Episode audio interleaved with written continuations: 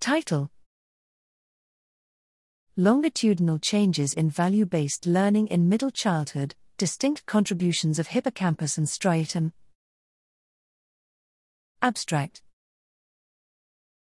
The hippocampal-dependent memory system and striatal-dependent memory system modulate reinforcement learning depending on feedback timing in adults, but their contributions during development remain unclear. In a 2-year longitudinal study, 6- to 7-year-old children performed a reinforcement learning task in which they received feedback immediately or with a short delay following their response. Learning in children was found to be sensitive to feedback timing modulations in their reaction time and inverse temperature parameter, which quantifies value-guided decision-making. They showed longitudinal improvements towards more optimal value-based learning, and their hippocampal volume showed protracted maturation.